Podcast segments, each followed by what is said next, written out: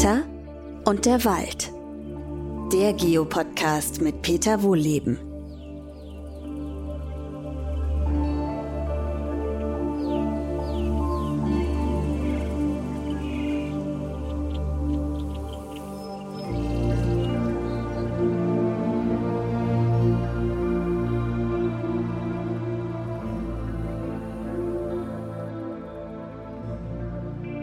Willkommen zu einer neuen Podcast-Folge. Heute wieder Wald aktuell. Und ich sitze diesmal nicht im Büro des Forsthauses, sondern im Büro der Waldakademie. Das ist ein Dorf weiter, fünf Kilometer entfernt. Auch, auch schön auf dem Hügel. Und heute geht es um das Thema Waldwege. Was hat es in der Folge Wald aktuell zu suchen? Naja, das seht ihr vielleicht, wenn ihr mal einen Waldspaziergang macht. Es hat jetzt sehr viel geregnet und viele Waldwege sind sehr matschig und völlig kaputt gefahren durch äh, Holzernte und ähnliche Dinge. Also da kommt es häufig zu Ärgernissen. Ähm, und ich wollte mal die Lage so ein bisschen entzerren, entwirren. Was ist denn da eigentlich los? Warum ist das so? Muss das so sein? Darf das so sein? Hm, wo kommt denn das alles her? Fangen wir mal bei ganz, ganz alten Wegen an. Also Wege werden ja von der Menschheit schon sehr lange benutzt. Ähm, wir gehen mal 10.000 Jahre zurück, aber wir bleiben trotzdem im Wald und zwar sogar hier im Wald. Ähm, ich bin da mal unterwegs gewesen, weiß gar nicht, was ich da gemacht habe. Und ähm, da stiefelte auch so ein anderer Mann noch durch den Wald und ich dachte, okay, geh's mal hin, was macht er da? Ähm, und habe mich mit ihm unterhalten. Und der war von einem irgendwie wie nannte sich das, weiß ich gar nicht mehr, Landespflege, Denkmalamt, irgendwie so. Es war auf jeden Fall ein Archäologe und der äh, hat mir gezeigt, wo eine alte Römertrasse durch den Wald lief. Also die Römer, die haben ja auch schon Wege gebaut, aber in dem Fall haben sie gar keinen Weg gebaut, sondern einen noch älteren Weg genutzt, der schon seit heute insgesamt 10.000 Jahren in Betrieb ist. Der führt nämlich zu so einem Opferberg, also hier bei uns in der Nähe, das nennt sich Michelsberg. Da sind Tieropfer gebracht worden. Ähm, da hat man Steinwerkzeuge gefunden und so weiter und so fort, also auch entlang des Weges. Und ähm, also diese Wegetrasse war 8000 Jahre in Betrieb, bevor die Römer dann die Fernstraße Trier, Köln, Trier war ja mal Hauptstadt des Römischen Reiches, äh, dann Abzweig nach Bonn gemacht haben in das Römerlager. Und das führte hier durch und ist heute ein einfacher Waldweg. So, und jetzt sind wir aber heute angekommen bei den Waldwegen. Also, ich habe es ja am Anfang schon mal gesagt, das ist häufig ein Ärgernis, wenn die Forstmaschinen da durchgefahren sind und alles vermatscht haben, dass man da kaum noch langlaufen kann. Warum ist denn das so? Es hängt ein bisschen mit der Historie zusammen. Also diese Wege sind jetzt nicht alle 10.000 Jahre alt, sondern ähm, viele sind halt neueren Datums, aber eben doch schon ziemlich alt, nämlich 100, 200, 500 Jahre. Ähm, also bei uns zum Beispiel sind viele Wege so in den 1930er Jahren, auch als Arbeitsbeschaffungsmaßnahme, ja, ja, damals unter Adolf Hitler, Landbevölkerung hier in Brot und Arbeit bringen und auf die eigene Seite ziehen. Ne, das waren ja ganz perfide Methoden, die Leute für sich zu gewinnen. Auf jeden Fall haben die da Wege gebaut, natürlich auch vorher schon nach dieser Methode, nämlich handgesetzt Stein für Stein. Steine, die sie hier gefunden haben. Das sieht man in seltenen Fällen heute noch. Und wofür wurden die Wege gebaut? Warum wurden die überhaupt befestigt? Also Wege, die unbefestigt sind, gibt es viele, aber die schwemmen halt aus. Ne, das, da bilden sich dann diese sogenannten Hohlwege, also dass links und rechts wie so eine regelrechte Wand ist, weil die immer weiter durch Wasser, durch Erosion ausgespült worden sind, ewig lang in Benutzung waren. Und wenn man die, so mit so einem Viehkarren da lang gefahren ist, die hatten ja nur diese sehr schmalen, eisenbeschlagenen Räder, äh, die sinken natürlich sehr, sehr leicht ein. Also das heißt, man kann die eigentlich oder konnte die eigentlich nur bei trockenem Wetter benutzen. Bei matschigem Wetter, ja, ist das Gefährt eingesunken und hat vor allem die Wege kaputt gemacht. Und irgendwann hat man mal angefangen, die zu befestigen. Und wirklich Stein für Stein. Das war natürlich schon mal eine große Errungenschaft. Da konnte man mehr oder weniger wetterunabhängig fahren. Übrigens haben auch die Römer schon äh, viele Straßen gut befestigt. Irre, was für Ingenieurleistungen die gebracht haben. Die haben zum Beispiel, das hat er mir mal erklärt, äh, dieser Archäologe, wenn die durchs, durch die Berge gegangen sind, also hier auch durch die Eifelhügel, äh, die immer von der Südseite angeschnitten. Also da, der Weg führt auf der Südseite lang, damit der schön in der Sonne abtrocknen konnte, ne? weil trockene Wege sind halt nicht so matschig und dabei auch noch gleichzeitig Quellen angeschnitten, sodass die Quelle selber oberhalb vom Weg war und gefasst werden konnte in Stein als Pferdetränke. Also solche Wege nochmal sind bis heute in Benutzung und sicher nicht nur hier. Wenn es nicht die Römer waren, dann waren es die Franken oder keine Ahnung wer. Auf jeden Fall sind die eine Zeit lang gut benutzt worden. So waren übrigens ja auch die Kreisstraßen. Also wir haben hier noch eine alte Kreisstraße aus der Zeit vor der Teerung der ganzen Straßen. Und dann kamen die ersten Autos und da kamen die ersten LKWs. Die waren noch recht klein, die waren noch recht leicht und dann wurden die immer schwerer. Heute wiegt so ein Holz-LKW zum Beispiel 40 Tonnen. Und dafür sind die Wege natürlich nicht gebaut. Also da vor 100 Jahren hat ja keiner an 40 Tonnen LKW gedacht. Das konnte sich ja gar keiner vorstellen, was das überhaupt ist. ein LKW und dann noch 40 Tonnen. Und die Wege sind halt immer noch so geblieben, wie sie waren. Und wenn er so ein, so ein LKW da drüber fährt, bei nassem Wetter, ne, wenn es so viel geregnet hat, jetzt ähm, in, in, diesem Jahr, äh, Oktober, November, dann ist das eben alles vermatscht. Ne? Und so ein LKW bricht ein und macht übrigens die schönen, das tut mir wirklich in der Seele weh, wenn ich sowas sehe, diese schönen, handgesetzten, uralten Wege kaputt. Jetzt sind Lkw-Fahrerinnen und Fahrer äh, natürlich nichts, keine bösen Menschen und die müssen das Holz abfahren. Und jetzt kommen wir mal zum Thema Forstwirtschaft. Früher war alles anders, klar, also nochmal, die LKWs waren leichter, aber es hat auch häufiger gefroren und die Kommunen haben, denn die Wege ja meistens gehören, die haben die Holzabfuhr bei schlechtem Wetter verboten, um die Wege zu schonen. Äh, wenn man das heute machen würde, dann würden die Holzkäuferinnen und Käufer sagen, wir kaufen nicht mehr bei dir. Ne, weil jetzt müssen wir noch einen Schritt weiter zurückgehen. Die meisten Holzfirmen machen keine großen Holzlager mehr. Also früher hat man im Winter den Holzvorrat fürs ganze Jahr gekauft. Ne, Winter war Einschlagsaison. Also wir haben hier noch so alte Lohnbücher. Da sind die Leute im Sommer aufs Zelt gegangen und im Winter haben sie im Wald gearbeitet. Also Bäume gefällt, zurechtgesägt. Und dann wurden die ins Sägewerk gefahren und dann hatten die ihren Vorrat fürs ganze Jahr. Das kostet Geld, das bindet ja Kapital. Wenn man einen Vorrat fürs ganze Jahr zusammenkaufen muss und braucht dann möglicherweise erst in zehn Monaten, zumindest einen Teil davon, also sagt man, ich lasse mir just in time liefern. Haben wir ja überall in der Wirtschaft, im Wald mittlerweile auch. Also die Firma kauft, ich sag mal, 50.000 Kubikmeter Holz und macht dann Lieferpläne. Den einen Teil davon brauche ich im Juni, einen Teil im November, einen Teil im Februar und so weiter. Und dann muss der Waldbesitzer, die Waldbesitzerin, sprich häufig sind es die großen Forstverwaltungen, die das ja für die Kommunen, aber auch für den Privatwald mitorganisieren. Die müssen dann dafür sorgen, dass das Holz dann da ist. Und die müssen auch häufig vertraglich garantieren, dass das Holz an ganzjährig Lkw befahrbaren Wegen liegt. Ja, was mache ich denn da, wenn ich so einen Weg nicht habe? Dann unterschreibe ich den Vertrag trotzdem. Weil befahrbar sind die Wege ja. Die gehen halt nur kaputt. Also der LKW, das heißt, der LKW kann da fahren, der kommt da raus, der kann das Holz abtransportieren, aber der Weg ist hinterher im Eimer. Das kann der Käuferfirma ja egal sein, sie kriegt ihr Holz ja ins Sägewerk. Ne, aber der Weg ist hinterher kaputt und dann ärgern sich die Leute. Was wir auch nicht mehr haben oder wenig, das ist eben Frost. Starken Frost, also Waldboden gefriert übrigens bei starkem Frost nicht. Also minus 15, minus 20 Grad da vielleicht ein paar Zentimeter. Also oft sagen ja Betriebe, ja, dann können wir mit schweren Maschinen da reinfahren. Äh, wenn der Boden gefroren ist, dann machen wir den Boden nicht kaputt. Das ist Quatsch. Aber die Wege, die sind, da ist ja kein Laub drauf, die sind nicht isoliert, die können dann schon durchfrieren, wenn es länger Frost ist. Also so 15, 20 Zentimeter. Dann passiert im Weg nicht so viel. Aber wann haben wir mal solche längeren Frostperioden mit äh, wirklich starkem Frost? gibt es eigentlich nicht. Und die Firma kann ja auch nicht, wenn die sagt, ich brauche in zwei Wochen das Holz, ich plane die Lkw-Fuhre ein, die kann ja nicht, so eine Wettervorhersage gibt es ja nicht. Und wenn, selbst wenn es sie gäbe und dann ist kein Frost, sagt die ja nicht, wir fahren nicht. Also die fahren, wann immer sie wollen. Und niemand hindert sie daran, weil es so vertraglich vereinbart ist. So, jetzt ist der Weg kaputt.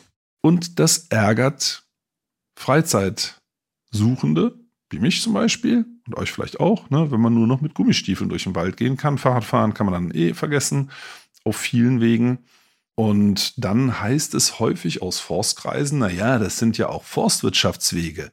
Die sind halt für, den, für, für die Holzabfuhr und für die Arbeit im Wald gedacht. Und ihr habt Glück, dass ihr euch da äh, überhaupt lang bewegen könnt als Waldbesucherinnen und Besucher. Aber eigentlich sind das hier Forstwege. Und das ist natürlich Quatsch.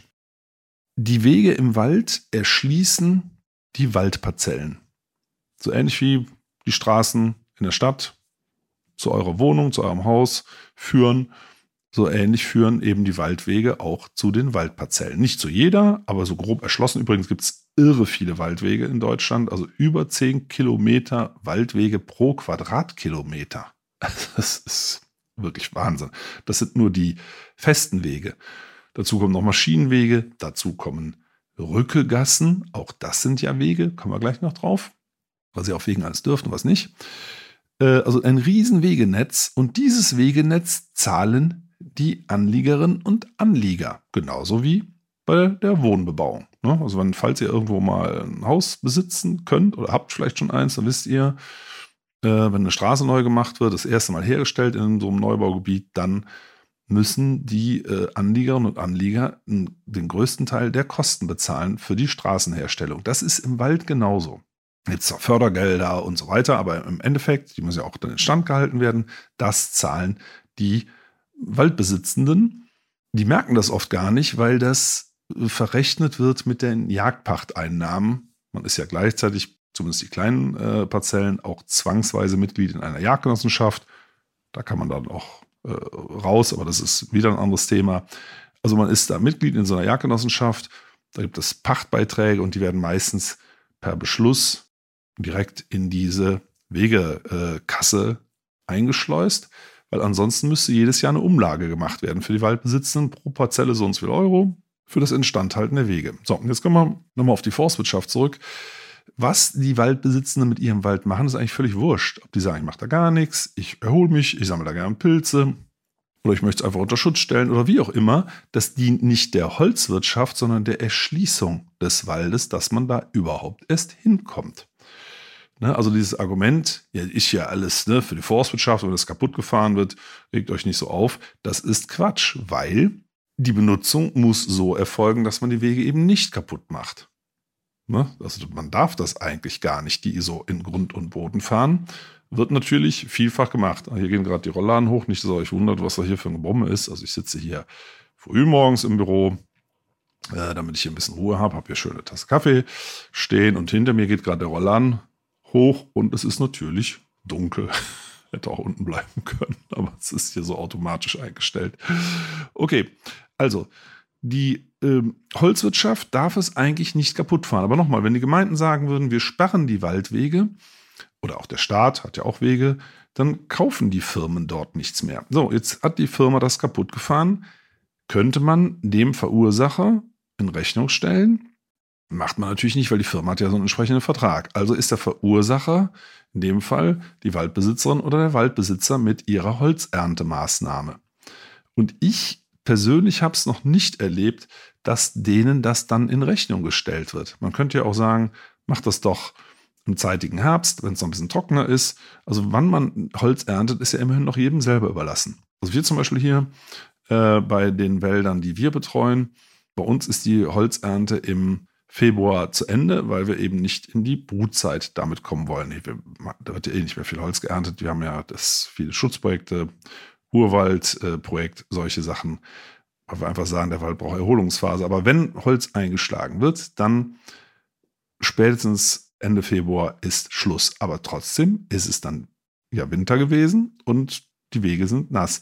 Also auch da, man kann da noch ein bisschen was steuern, aber allzu viel nicht. Also eigentlich müsste es dann der Waldbesitzer, die Waldbesitzerin bezahlen, diese Wege wieder instand zu setzen. Wird aber häufig nicht gemacht.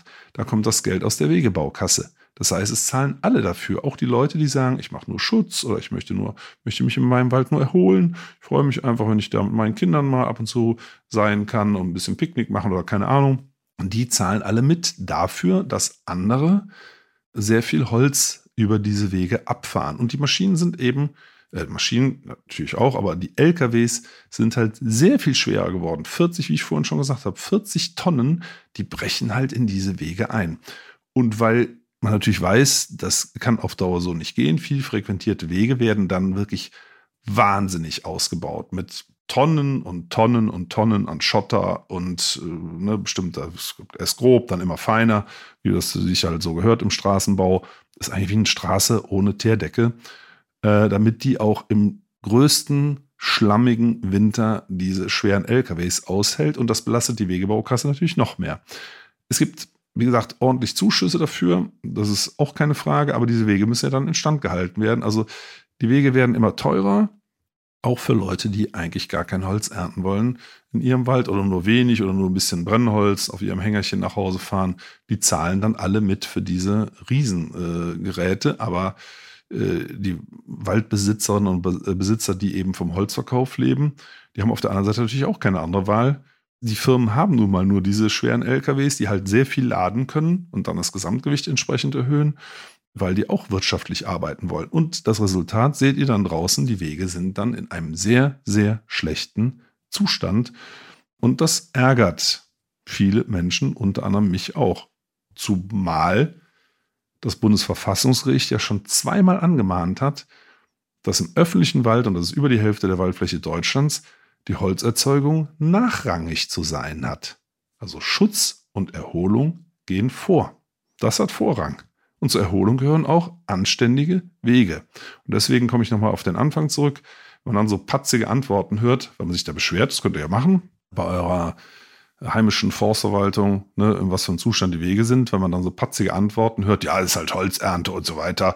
Und man sagt, nee, also im öffentlichen Wald gehen Schutz und Erholung vor und da müssen auch die Wege so vorgehalten werden, dass das möglich ist. Und das äh, ja, wird vielfach nicht beachtet. Und wenn ihr jetzt draußen im Wald unterwegs seid, dann seht ihr das eben sehr, sehr häufig. Also wenn ihr da was mal was unternehmen wollt, könnt ihr mal bei eurer Gemeinde mal anklopfen und sagen, was ist denn da eigentlich los? im Wald, ähm, was hat denn eigentlich Vorrang und ähm, wie sieht es hier mit der Erholung aus? Oder mit dem Radfahren und so weiter. Ah, da kommen wir vielleicht mal zu den Dingen, die man machen darf, die man nicht machen darf. Also die Waldwege, klar, dienen auch der Erholung. Da dürft ihr langlaufen, da dürft ihr Radfahren. In manchen Bundesländern dürft ihr da auch lang reiten, in Rheinland-Pfalz. Also, wo wir hier zum Beispiel sind mit der Waldakademie, da darf man auf allen Wegen auch reiten. In manchen Bundesländern ist es auf Reitwege beschränkt oder zumindest dort, wo es Reitwege gibt, dürfen die Waldwege nicht beritten werden.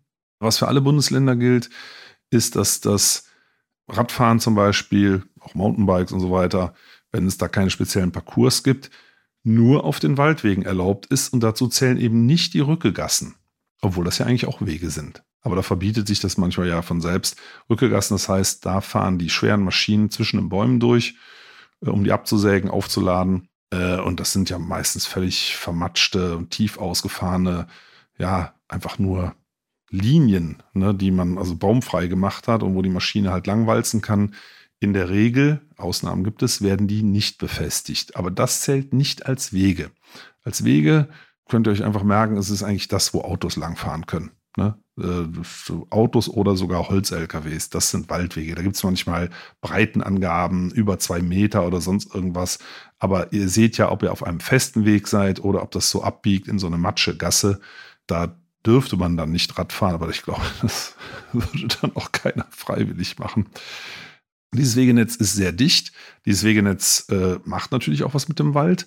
Das unterbricht zum Beispiel Wasserflüsse. Also ich habe das mal gesehen das ist ein Weg, der ist ja verdichtet im Untergrund, ne, damit er eben nicht so schnell vermatscht. Der verhindert den unterirdischen Wasserfluss und dann staut sich das Wasser manchmal oberhalb des Weges. Und ähm, Buche zum Beispiel, das habe ich eben mal gesehen vor ein paar Jahren, äh, die hält das nicht aus, wenn sie länger als zwei Wochen im Wasser steht, dann stirbt sie ab. Ja, und das passiert dann halt, wenn so ein Wegekörper äh, wie so ein Staudamm wirkt im Hang und oberhalb staut sich dann halt das Wasser. Deswegen macht man halt Wasserabschläge, leider oft noch mit Rohren.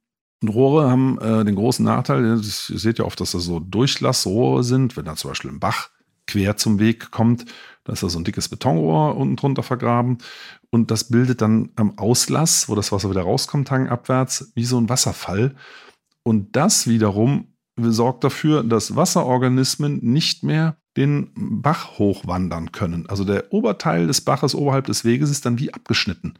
Also es schwemmt immer wieder Organismen raus und äh, ne, die mit dem, mit dem Bachwasser, Krebschen und so weiter, die da rumschwimmen, ähm, die schwimmen natürlich durch das durch Durchlassrohr runter und kommen aber nicht mehr zurück. Und dadurch dünnt der oberhalb gelegene Bachteil immer weiter aus und weil die eben nicht mehr zurückwandern können. Deswegen macht man eigentlich keine Durchlassrohre mehr oder sollte es nicht mehr machen, heißt es schon seit, weiß ich nicht, 30 Jahren. Man sieht es aber immer noch frisch eingebaut. Heute würde man eher so Rinnen machen, also dass man den Weg an der Stelle einfach ein bisschen tiefer macht, dass der Bach über den Weg fließen kann und hinten dran geht der Weg halt wieder ein bisschen hoch. Das wäre eigentlich die moderne Variante, ähm, wie man den Bachlauf ungestört weiterlaufen lassen kann. Also sieht man, wie gesagt, ziemlich selten. Und solche Wege sind natürlich auch Erosionsrinnen. Ne? Also da, das haben wir bei Starkregenfällen hier gesehen, dass das ist ja verdichtet, da zieht das Wasser nicht ein, da schießt dann oft das Wasser äh, berg runter. Und da sind wir beim Thema, der Weg soll ja trocken sein. Der soll trocken sein, damit er eben nicht vermatscht. Und deswegen gibt es links und rechts oft Graben. Und der Graben der führt das Wasser ab. Das soll er. Deswegen ist es ja ein, ein Graben. Das ist seine Aufgabe. Führt das Wasser ab und damit auch aus dem Wald raus. Also diese Gräben an den Wegen, die sorgen dafür, das ist wie so eine Drainage, dass der Wald ständig Wasser verliert. Damit der Weg halt, wie gesagt, fest bleibt, aber das nützt dem Wald links und rechts davon nichts. Äh, ne? Das Wasser wird dann sehr viel schneller abgeführt über dieses Grabensystem. Ähm, also es hat doch große Nachteile. Es ist übrigens ein Dilemma will ja gar kein Forstwirtschaftsbashing machen.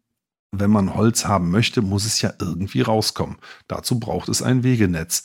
Man kann natürlich darüber streiten, ob das wirklich über 10 Kilometer pro Quadratkilometer sein müssen. Über 10 Kilometer, die eben über Gräben und so weiter entwässert werden. Äh, muss das so viel sein? Ihr könnt euch die Antwort schon denken, natürlich nicht. Wird teilweise immer noch gefördert, neue Wege anzulegen. Das sollte man wirklich nicht mehr tun. Ganz im Gegenteil, man sollte eigentlich einen Teil der Wege zurückbauen.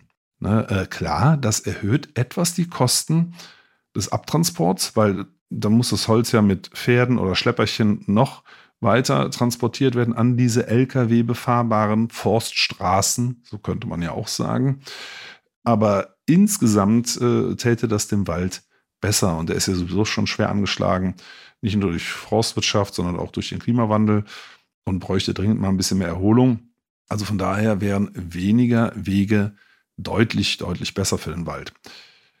Wir kommen zum Schluss nochmal ähm, drauf zurück. Das Wegenetz ist für euch da. In allermeisten Fällen.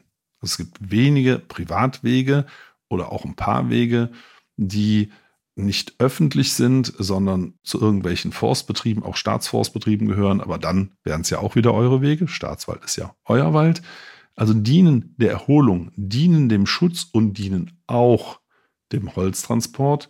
Und das kommt gerade jetzt in der nass kalten Jahreszeit manchmal ein bisschen zu kurz oder, verzeiht den Wortwitz, unter die Räder. Und das Resultat habt ihr dann, dass ihr keine Freude mehr habt an den Waldspaziergängen. Aber da könnt ihr eben was dran tun, indem ihr bei eurer Gemeinde mal nachfragt, was denn da los ist und da mal ein bisschen auf die Fingerchen klopft, weil Erholung und Schutz gehen zumindest im öffentlichen Wald vor äh, Holzerzeugung laut Bundesverfassungsgericht. Also ich wünsche euch möglichst wenig Konflikte im Wald, möglichst schöne Waldwege. Die gibt es ja vielfach zum Glück auch. Und es passiert ja nicht überall Holzeinschlag zum Glück. Also ihr könnt hoffentlich auf schönen Wegen laufen, auf schönen Wegen Fahrrad fahren, äh, auf schönen Wegen reiten und ähm, habt viel Spaß im Wald. Und ich würde mich freuen, wenn wir uns nächste Woche wiederhören. Tschüss!